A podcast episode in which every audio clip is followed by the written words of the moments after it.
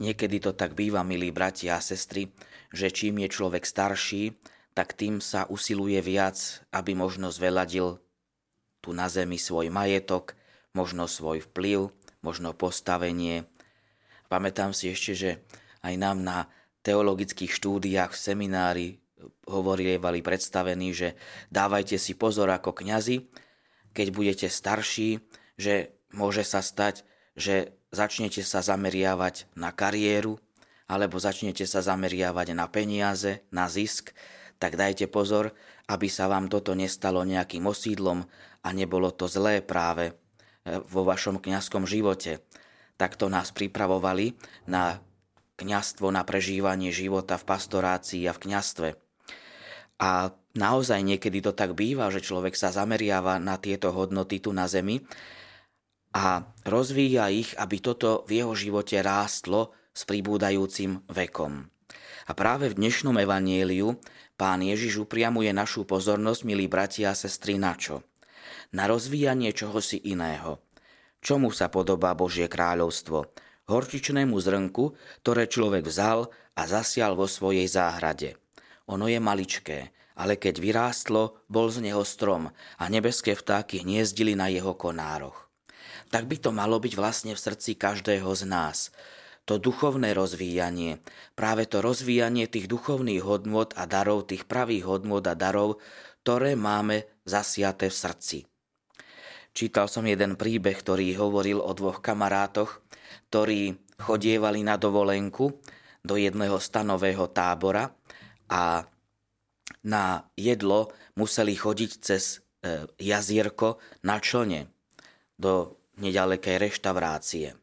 A tak jeden večer odchádzali tiež z tejto reštaurácie, nasadli do toho svojho člna, ktorým sa chceli dostať do toho svojho stanového tábora, teda na druhý breh.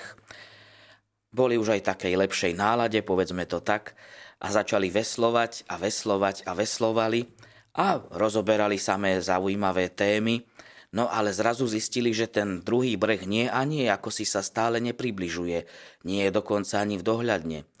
No a keď sa tak pozreli okolo seba, tak zbadali, že stále veslujú vlastne na mieste. Zabudli urobiť niečo veľmi dôležité.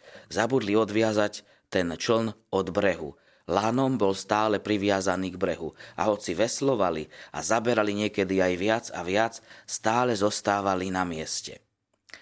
A tento príbeh vlastne poukazuje na to, že človek neraz vo svojom živote tiež možno aj pridáva, možno sa zameriava na čosi pre ňoho dôležité, ale je tým lánom pomyselným akoby stále pripútaný na tie pozemské svoje istoty, na tie pozemské hodnoty a preto nedokáže sa posúvať druhému brehu.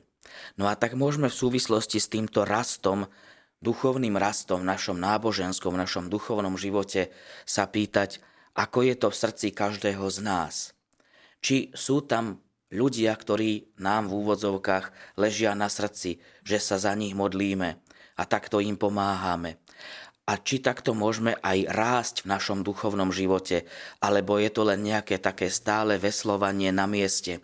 Či rastie ten strom nášho duchovného života, či sa tá koruna rozvíja, aby mohli v nej práve obrazne povedané tým, tými slovami Evanília hniezdiť nebeské vtáky. Teda, akým spôsobom dokážeme rásť, rozvíjať sa v našom duchovnom živote, či to nie je len také stále zotrvávanie, kde si na mieste. No a prichádza nám tu na pomoc aj Pán Ježiš, pretože On pozná naše slabosti, vie o tom, že neraz táto cesta rastu je náročná, a potrebuje aj určité námahy, obety. A preto nám Pán prichádza na pomoc v Božom slove, v Eucharistii, aby sme takýmto spôsobom mohli rozvíjať sebe duchovný život, aby to zrniečko v nás mohlo rásť.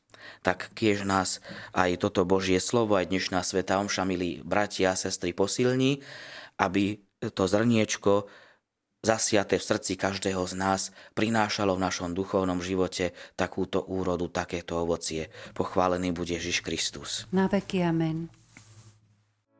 Vypočujte si aj ďalšie zaujímavé podcasty. TV Lux nájdete na deviatich samostatných kanáloch, kde na vás čakajú relácie s pápežom Františkom, kázne, modlitby, prednášky, biblické podcasty, rozhovory, inšpiratívne epizódy na pár minút, svedectvá či podcasty určené pre deti.